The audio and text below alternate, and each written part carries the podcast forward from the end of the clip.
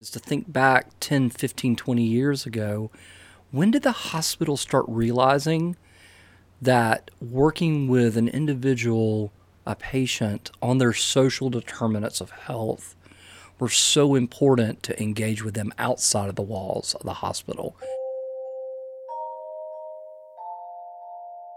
In the late 90s, the hospital system invested in an organization called Partners for a Healthier Community. And it really was this step at, hey, let's look at those agencies and institutions and or challenges outside of the four walls of the hospital to see how we do a better job of connecting the dots. Welcome to Intersection. I am Bobby Rettew, storyteller. At the time, we were very much in was in a fee for service world, right? So the more times you come, the more times the hospital gets paid, and it was incentivized to treat you right? Just provide treatment stabilizing treatment uh, to hope and hopefully you get better. But if you come back the incentive was that if you come back we get paid again.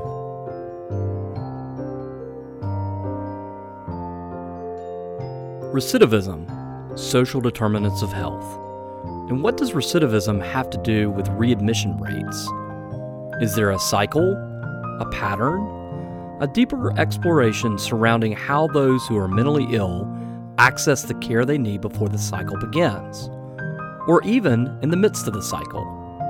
This cycle is happening, and it's bigger than the four walls of the hospital. So many questions. Here's Michael Cunningham from ANMED Health, member of the Anderson County CJCC. What a lot of people don't really see as relates to the Affordable Care Act was that it forced that transformation uh, for a couple of reasons. One was a demographic one, right? We have uh, 10 to 15,000 people per day becoming Medicare eligible. That is a the baby boomers are a huge demographic group that's going to be uh, hitting our healthcare system in a much different way than what we've ever seen before. And it said that we have to do something when you have this huge bolus of people that are going to be engaging in the healthcare system in a different way. And at the same time, you had a high number of people that were still uninsured that were also hitting the healthcare system. You have to do something different, or else the our country's healthcare system would not be able to sustain those two groups consistently hitting the healthcare system in large numbers, which is going to start happening more and more. So that forced a change in the reimbursement model to say that instead of fee for service, let's look more at value not how many times we treat you, but is the treatment going to make you better overall and healthier so that you don't come back as often? So that only the people that are being seen in the inpatient setting are the people that really, really need it. Are they getting access to their care in the proper location at the proper time? So I think Partners for Health Community was looking at that much earlier than the rest of the country because they had um, HealthWise handbook, they had um, a call in, a nurse line all those things that were available to the community that were way ahead of its time. And so this is, I think, a return to that concept in a little bit broader way. Um, but that has been something that the hospital has been engaged in for an awful long time. And so this is uh, it's rewarding to see that work continue and to be a part of it. But it was something that started far far before me. But I was working in the county at the time, and so I could see some of that work being done and they partnered with the county and that was one of the things that i learned is that this isn't these issues aren't issues that a single institution can solve that you need to have partnerships. And so uh, as i was growing in my career and seeing um, the kirk oglesbys and the john millers and the bill mansons and the work that they were doing it was also very informative to, and it helped me understand that there is no one institution that can address and solve these issues. You have to work together. There's a lot of issues this county is challenged with too. You know, um, why, or maybe let me ask you this way: When did ANMED start realizing we've got to solve or work to solve together in a partnership with issues with the jail? What was the red flag that said, you know what? We need to be part of that conversation. And I think for the hospital system, we started to look more and more at the number of people that we were seeing in our emergency department that had um, everything from substance abuse to mental health issues. And oftentimes, those folks would connect with the hospital system, but there would also be some interaction with law enforcement. And as we begin to have additional conversations, you were seeing that as a community, we're investing lots of resources in caring for people in the ED as well as in our jail. And the question was that can we do that more efficiently? Can we get to the core and the root causes of some of these interactions so that we provide a service that allows that person to be successful and not continue to either end up in our jail or in our emergency department? And that, I think that conversation was prompted um, simply because of what we were continuing to observe on the ED side of things uh, as a hospital system. But it, it began to force us to ask questions about, you know, wow, this this person that we've seen in our ED, we've seen them, you know, 40 times. And who else is seeing these these folks? And the answer sometimes oftentimes was that, you know, this person has also been in jail 10 times or been arrested 10 times uh, for some type of issue. And what is what is causing that? What is the core cause of that? Because I haven't met anyone that wanted to be sick, and there's very few people who desire to be arrested and incarcerated. Usually, there's this core issue that's driving that, right? I remember when I was awoken to this cycle when I worked with the South Carolina Hospital Association on a mental health initiative. You know, at the time, Bull Street was the main mental hospital, and now it is it's a ghost town well, there's a lot of economic development going on there with new things, but still at the same time, it's a ghost town. The old shackles are still inside there from the old days. And, and what we started looking at is that cycle in Charleston County and following an individual that, you know, may have some medications to help them with whatever mental or psycho related issues that they may have. So, and so they would take their medication and then run out and then they have a episode, so to speak. They would be incarcerated. Then they would get in incarceration and realize they need to see the doctor for those issues. They'd go to the emergency department. They'd sit there and go through that process, and the cycle would continue over and over again. And it was burdensome on the county jail. It was burdensome on the ED. It was burdensome on the sheriff's department that had to transport them and take away from other things that they could be working on. So it was an opportunity to look at that cycle. And I'm very thankful for that work because when I heard about this idea of a CJCC coming to Anderson County, I was like, I need to go check this out. When you heard about this, why did AnMed say we're going to be involved? Why was that important to say we're going to be at the table? Well, I think for Criminal Justice Coordinating Council, their a part of their goal is to look at not only the efficiencies in the judicial system, but look at some of the overall access issues that impact the community that may, in particular, impact the jail population. And our local CJCC is doing great work at analyzing the data around are we being efficient in uh, the people that we arrest and how we prosecute and process them? Are we asking the right questions around what exactly led to that incarceration? And are we providing the proper services for people uh, either b- to prevent their incarceration or immediately after they're being incarcerated so that they don't come back? That very much aligns with what we want to do as it relates to overall community health. And so, listening to the work of the CJCC, and especially as it related to people with substance abuse and um, mental health issues, that very much aligned with what we were looking at as a hospital system and how we wanted to impact this idea of readmissions. And so, those two things, again, different terminology, but they very closely aligned with work that we were doing and wanting to do. And so we are excited about how our CJCC is continuing to grow, uh, especially as it relates to you, you mentioned the issue of the person getting medication and then running out of that medication and then cycling back into some type of crisis. We had been working with our Department of Mental Health and other healthcare providers in the region at crisis stabilization units. And our General Assembly has been great. And I would like to thank um, Representative Brian White. He was a champion of getting funding uh, in the state budget to look at developing crisis stabilization units across the state. And it's something that we've explored so that that person who is in mental health crisis can, instead of going to jail because they may be acting out or going to our emergency department, can actually go to a setting that is an inpatient setting for three to four days, get back on their medication, have the proper case management and the co- proper follow up that will allow them to continue to be su- successful. And that is a type of intervention that um, will have a positive impact on our jail population. It will have a positive impact on our hospitals, and it will have an overall positive impact on the people being served and their families. And so those type of resources and having the conversations around those type of resources and uh, opportunities for our community is what I think led the hospital system to say that hey, this work is very important, even though it's outside the four walls of the hospital.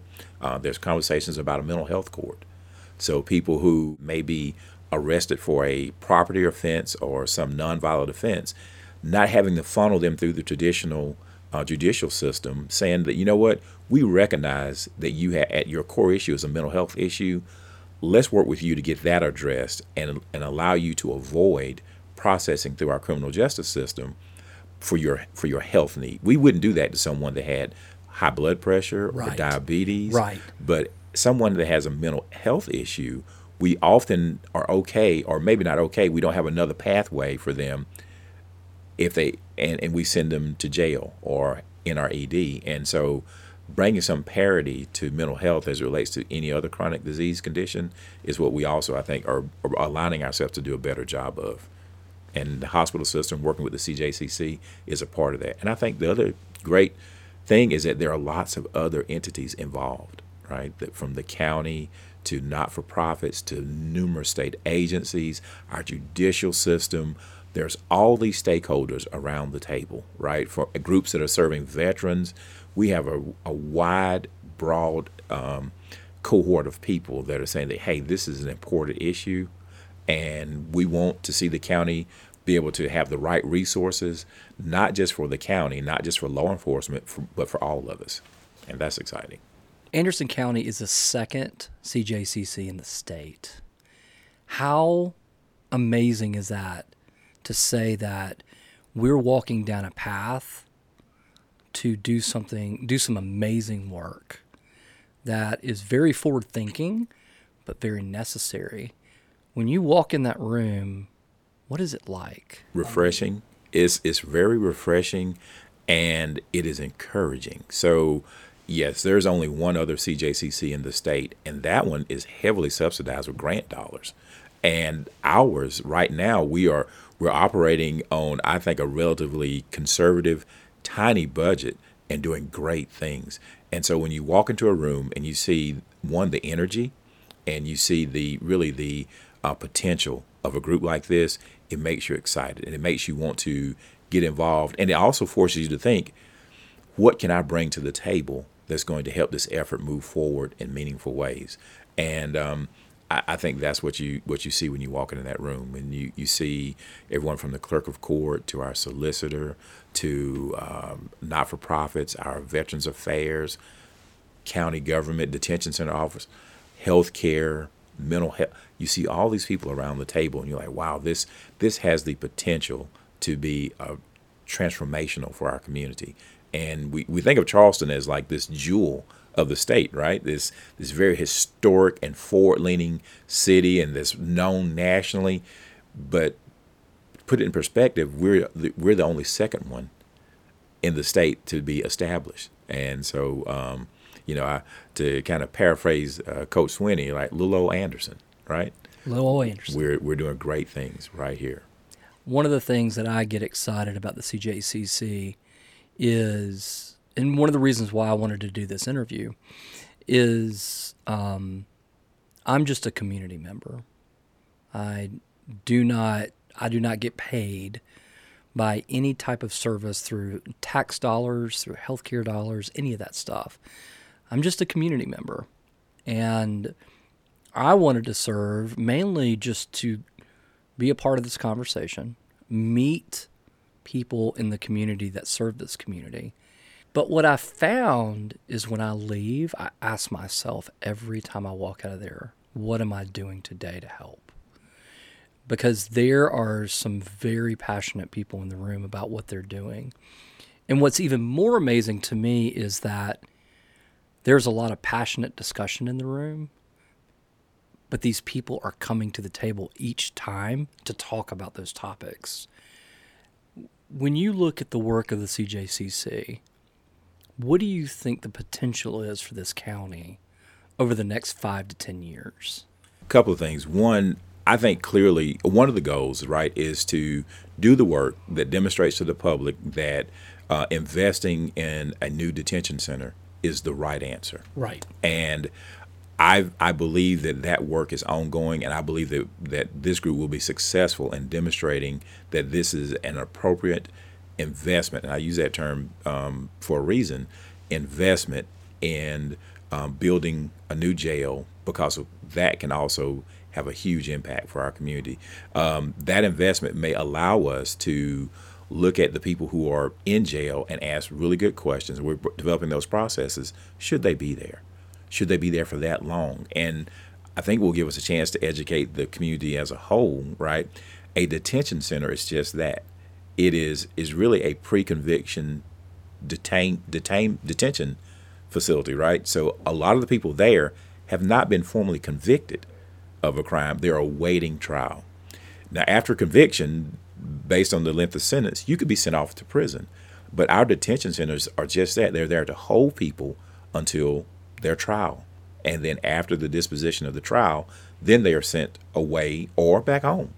And so having those questions, I think that work is ongoing, that we will demonstrate that this is the right investment. So I think that happens.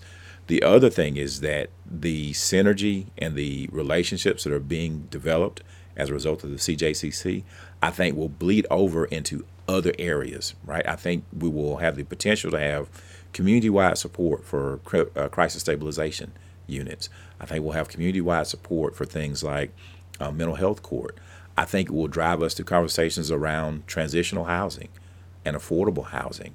It'll help us have these conversations around transportation or the lack thereof. It'll help us have these conversations around um, targeted economic development to make sure that everyone has access to the opportunity of, of a really hot economy and why that's important. So I think it gives us, if you, once you begin to cooperate and once you begin to work together, I think what you'll find is that, hey, this bears fruit. And this is something that's not only the right thing to do, but it's the easy thing for us to do because we've done it before and we've seen the, the positive impacts of that. Um, there's a person, uh, her name is Dr. Becky Campbell, and uh, she used to be the director of DHEC uh, for here in Anderson. And she said something in a meeting uh, that has always stuck with me. She says, What are you going to wear today, an apron or a bib? And she says, Will you have an apron that says, I'm here to serve and to help and be of service to you? Or will you wear a bib that says, I only want to be served? I only want to be given something. And she says, I hope you will determine that that you wake up each day and decide that you're going to wear the apron, right? And so uh, I think this group working the way that it is working says that hey, we are we're going to wear the apron. We're going to be we're going to work together to serve and to meet a certain goal and purpose. When we look at the CJCC and the work from a thirty thousand foot level, um, it just makes sense. Synergy, conversation, collaboration, partnership, common work, thinking about how we invest our public dollars in detention centers and how do we make sure that readmission rates go down and recidivism is reduced so that we can create a vibrant population so that people can get to work and be healthy. At 30,000 foot level, that sounds awesome. It's a big goal. It's a lot of goals. It's a lot to strive for. When we go down to the ground level, what does this mean for the emergency room? Why should I care about this when I walk through the emergency room every day or for a need when I have a child that has broken a leg? Why should I care about this work? Yeah, and that's a great question, right? Because ultimately it's very personal. And so um, our emergency department has, I think, 35 beds, right? And on any given day, we may have 10 or 12 of those occupied by somebody with a mental health issue. Yes. Uh, anyone from you know a 30 year old to a 50 year old to an 8 year old or a 10 year old and so what that does any emergency department is going to best work when it's efficient. And the people there are coming in for a trauma. You mentioned a broken leg. We treat that broken leg and we get you stabilized and we're able to get you home. And that's how our emergency department works really well. When it breaks down is that when you have a third of your beds occupied by people who can't go anywhere because of their mental health issue or uh, even their substance issue, they can't go anywhere. So they stay for 10 hours or 12 hours or 24 hours or 36 hours because we don't have proper placement for them. Well, that means that the throughput is then impacted. So you walk in for your broken finger or broken leg, and you're like, well, why does it take so long? And it's because many of the people that we may be serving, it's not a trauma, it's a long standing social need that we're trying to address in an emergency department setting. So, as we're able to come together and address some of these needs and get people to get their care in the proper setting, then what you'll see is the efficiency of the emergency department begin to pick up because the people that are being seen there truly have emergencies.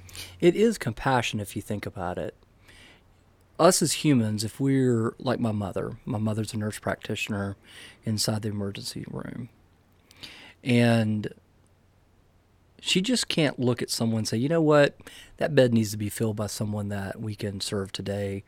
I just can't kick you out. I'm not going to kick you out just because you have a mental health need. You got to go figure that out on your own. That's not being compassionate. Right. So that's and that's generally not the way that caregivers are wired. No. Right. And so that would go contrary to how to their DNA, and it go it would go contrary to the DNA of our organization. Right. But beyond all that, beyond all that, it goes contrary to what we are held to as a legal standard. Right. right as a healthcare system. So we um, we have a responsibility to see everyone that walks through the door, regardless of their condition or their ability to pay. We we can't by law or by mission turn them away.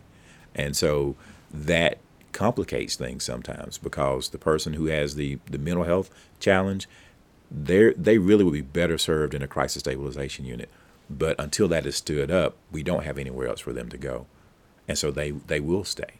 And or if it's an adolescent or pediatric person with a with a mental health issue, because there's only really one facility in the state and there's no place for them to go, we can't send them back home and they have to stay with us and that impacts that throughput so from a, from a practical application for the person walking around out there how will it impact them as we bring these resources online and people are able to get care in the proper setting you'll see efficiencies begin to improve in other areas but not just in the emergency department right if you're a sheriff's deputy and three of your calls three out of your five calls are for some someone with either a substance abuse or or a mental health issue and then you have to take that person, drive them to the emergency department, make sure they're processed in before you get back out on the road to answer other calls, then there's also inefficiency in that system.